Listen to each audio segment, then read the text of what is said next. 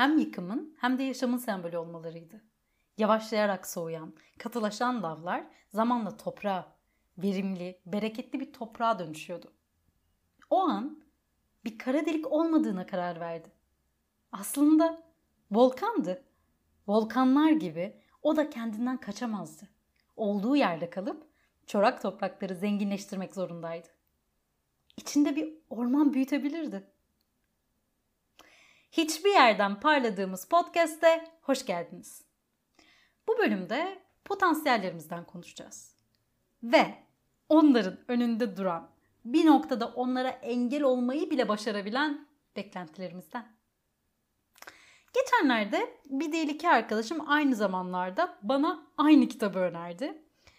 Orada burada aslında devamlı karşıma çıkan ama bir türlü okuma fırsatı bulamadığım bir kitaptı. Dedim ki artık vakti geldi. Başladım okumaya. Ve gördüm ki evet tavsiye etmekte çok haklılardı. Tam da benlikti. Buradan da onlara selam olsun.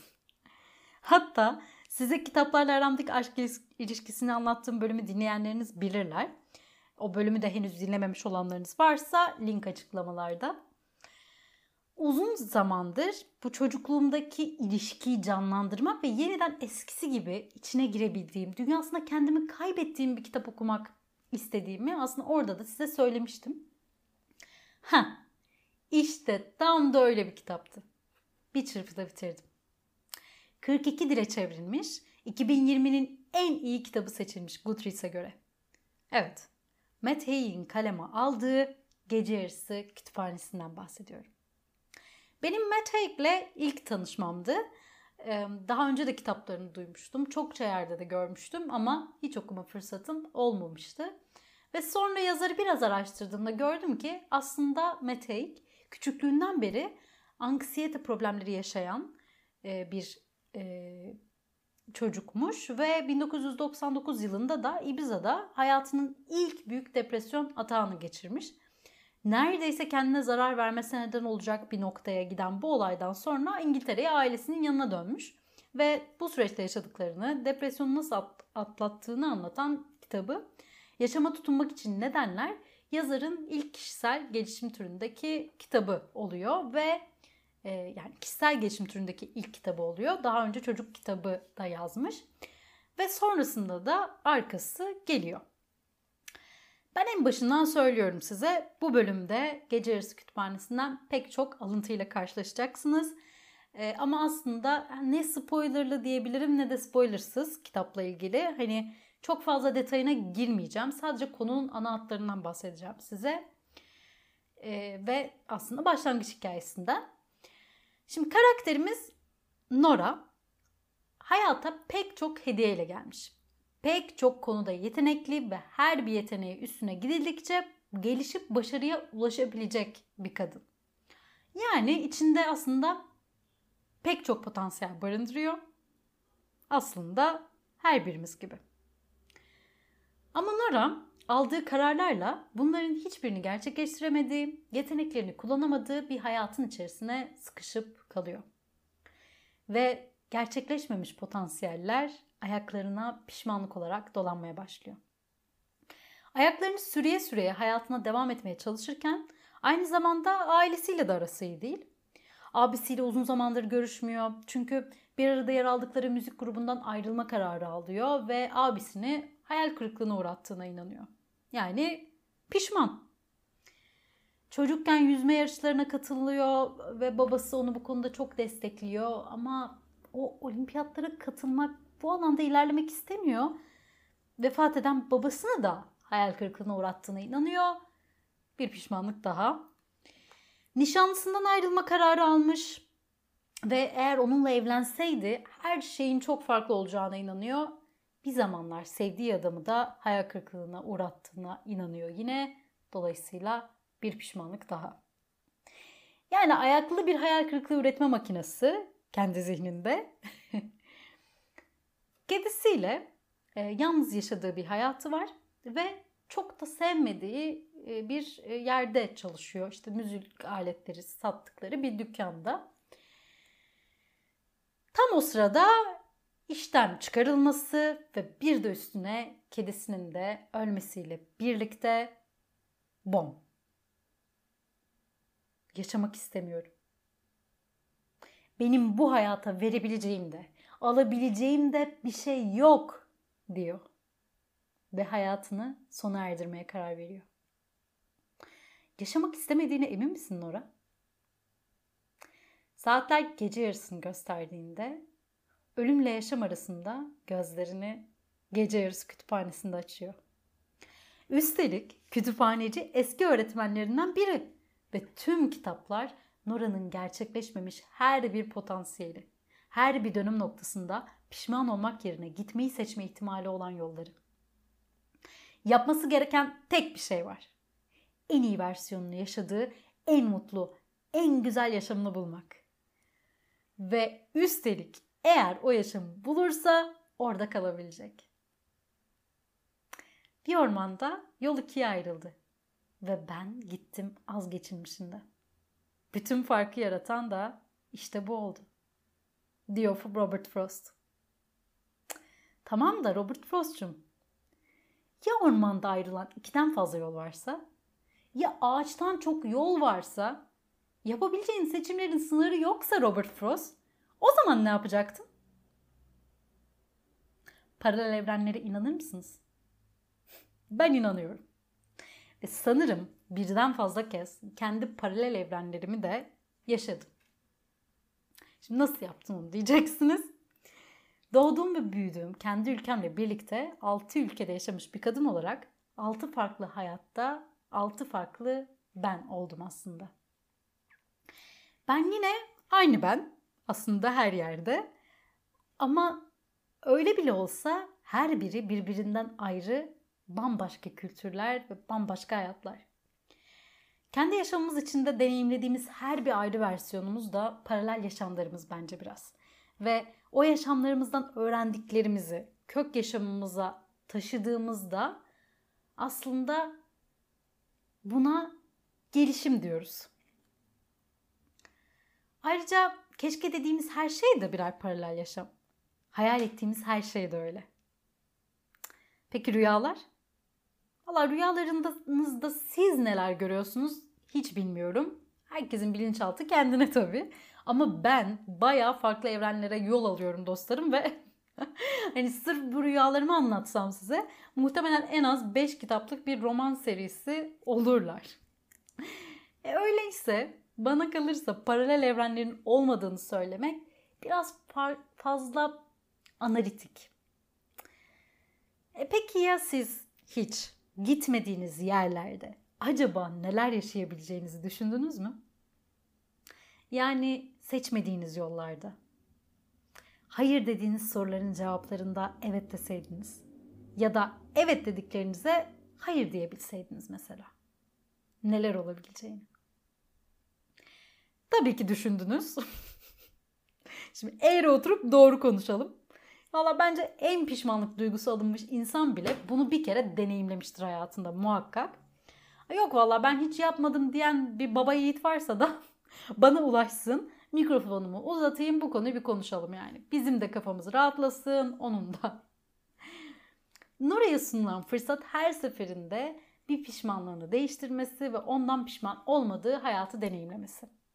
Böylece pek çok hayatına şahit oluyoruz Nora'nın kitapta ve pişmanlık dediği şeylerin kendine bile ait olmayan hayallerden kaynaklandığı gerçeğiyle hem o hem de biz yüzleşiyoruz dostlarım.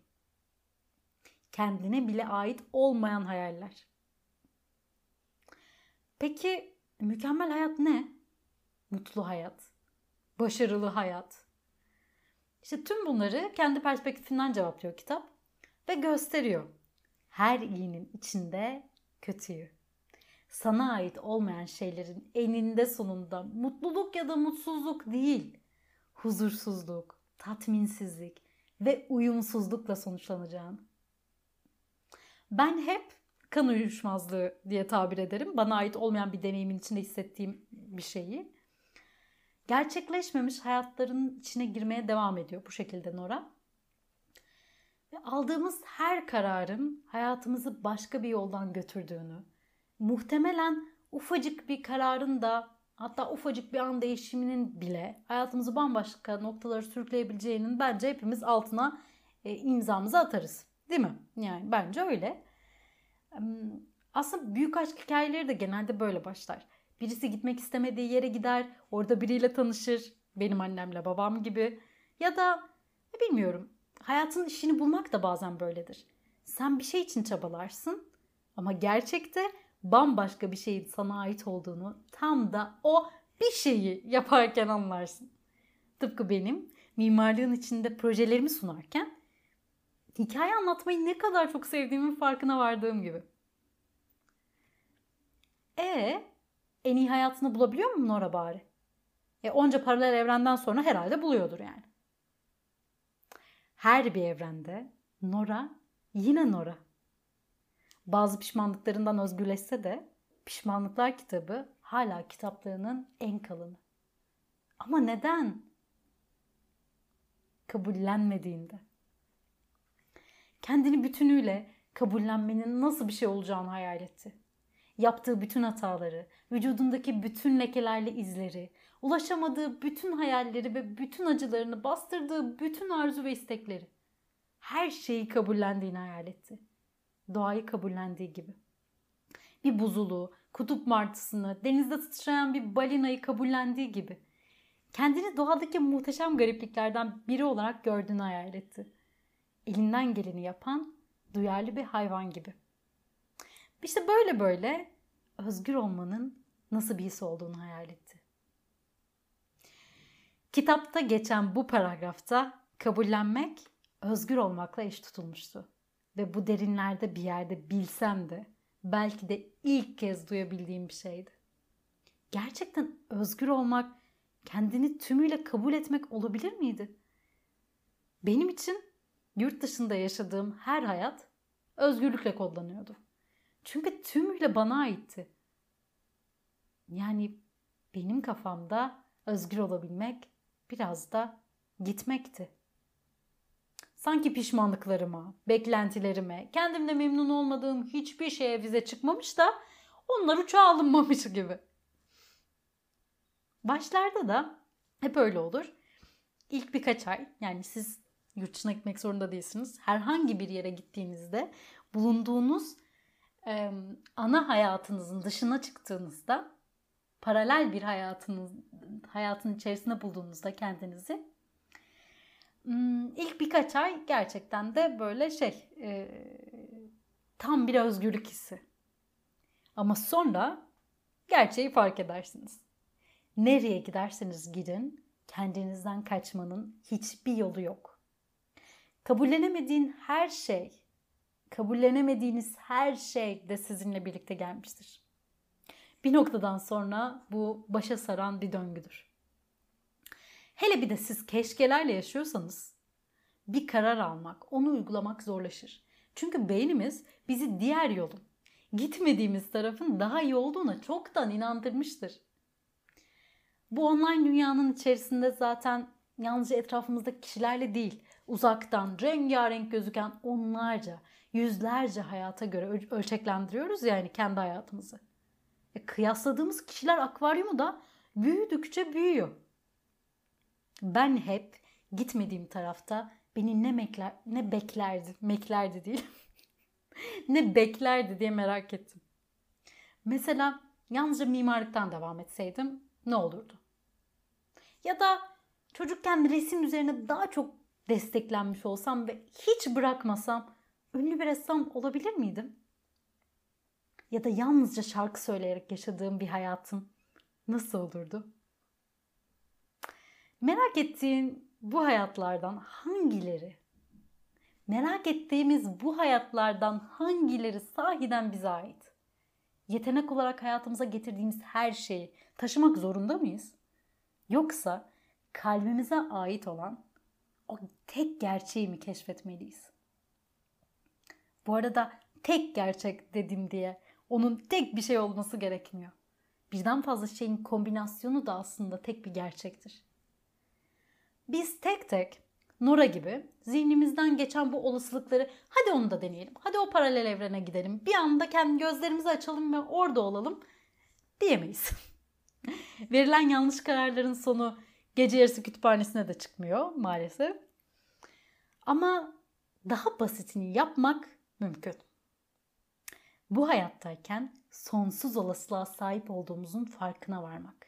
Hiçbir zaman hayatın hiçbir yerinden geç kalmadığımızın ve hangi hayallerin bize ait, hangilerinin annemizin, babamızın, onun, bunun, toplum dediğimiz yalanın, Ayşe teyzenin, Ahmet dedenin ona ihtiyacımızın, takdir beklentimizin uydurmaları olduğunu ayırt etmek. Yani gerçek olanla sahte olanı. Çünkü Nora'nın sonunda fark ettiği gibi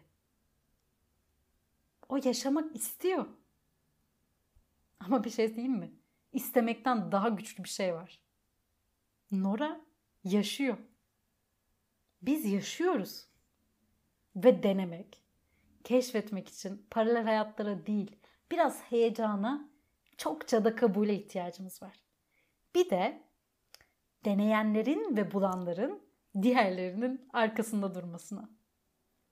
Çünkü günün sonunda hepimiz bir aradayız. Yine kitaptan bir paragraf okuyacağım size. Bu aslında Nora'nın kendine mektubu. Yaşayamadık, yaşayamadığımız hayatların yasını tutmak kolay. Başka yeteneklerimizi geliştirmiş, bazı teklifleri kabul etmiş olmayı dilemek kolay. Daha çok çalışmış, sevmeyi daha iyi becermiş, paramızı daha iyi idare etmiş, daha popüler biri olmuş, o gruptan ayrılmamış. Avustralya'ya gitmiş, kahve teklifini reddetmemiş ve daha çok yoga yapmış olmayı dilemek çok kolay. Edinemediğimiz arkadaşlara, yapamadığımız işlere, evlenmediğimiz insanlara, yapmadığımız çocuklara özlem duymak an meselesi. Kendimizi başkalarının gözünden görmek ve olmamızı istedikleri bin bir kişiye dönüşmüş olmayı dilemek için en ufak bir çaba gerekmiyor. Pişmanlık duymak ve sonsuza zamanımız doluncaya kadar duymaya devam etmek çok kolay. Ama esas sorun yaşamadığımız için pişmanlık duyduğumuz hayatlar değil.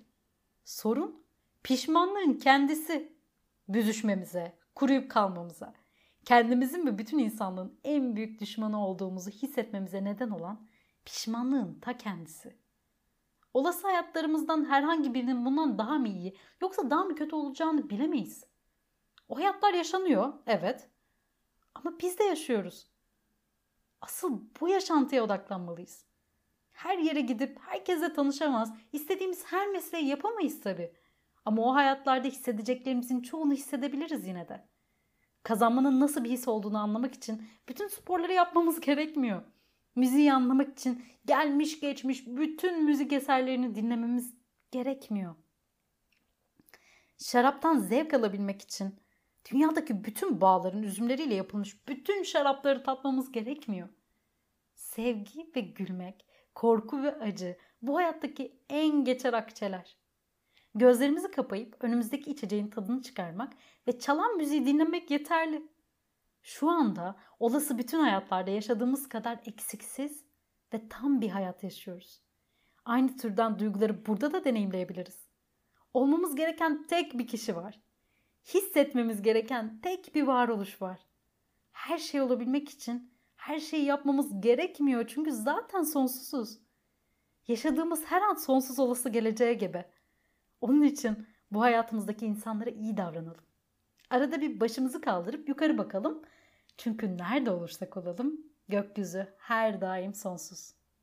Daha dün bir geleceğim olmadığını, hayatımı bu şekilde kabul etmemin imkansız olduğunu düşünüyordum.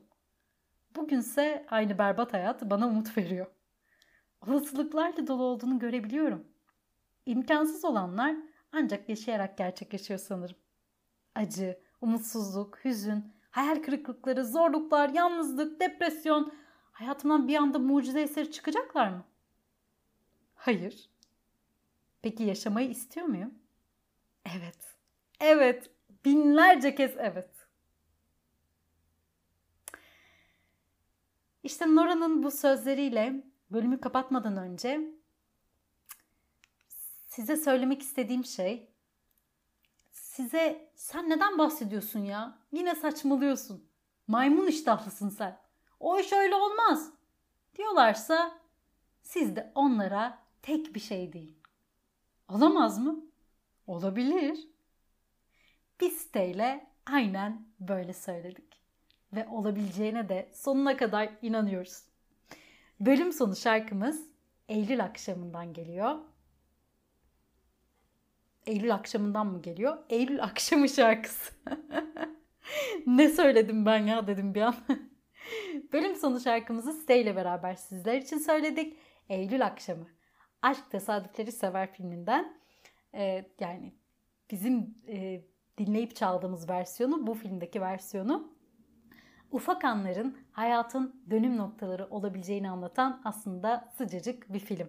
İzlemeyenlere tavsiye de ederim. E, çok da eski bir film zaten. YouTube'da da İngilizce altyazılı versiyonunu bulabilirsiniz. Gerçi bunu burada söylememe gerek yok. Galiba e, İngilizce e, podcast'ta bunu söylesem daha iyi olacak. e, o zaman bir sonraki bölümde görüşene kadar kendinize çok iyi bakın.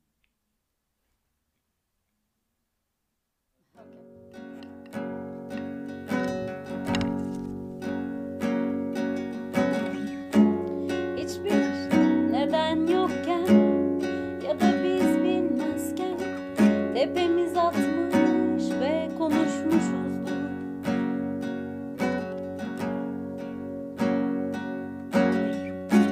Onca neden varken ve tam sırası gelmişken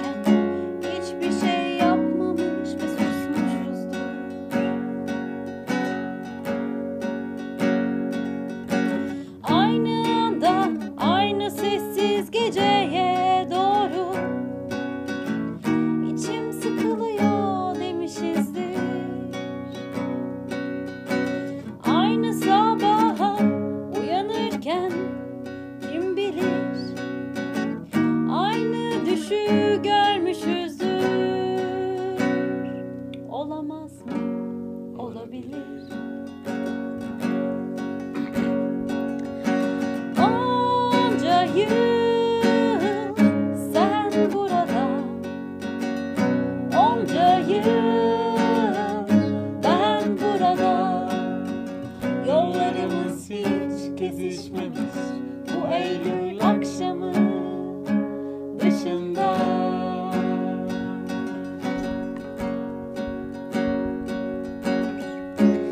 Belki benim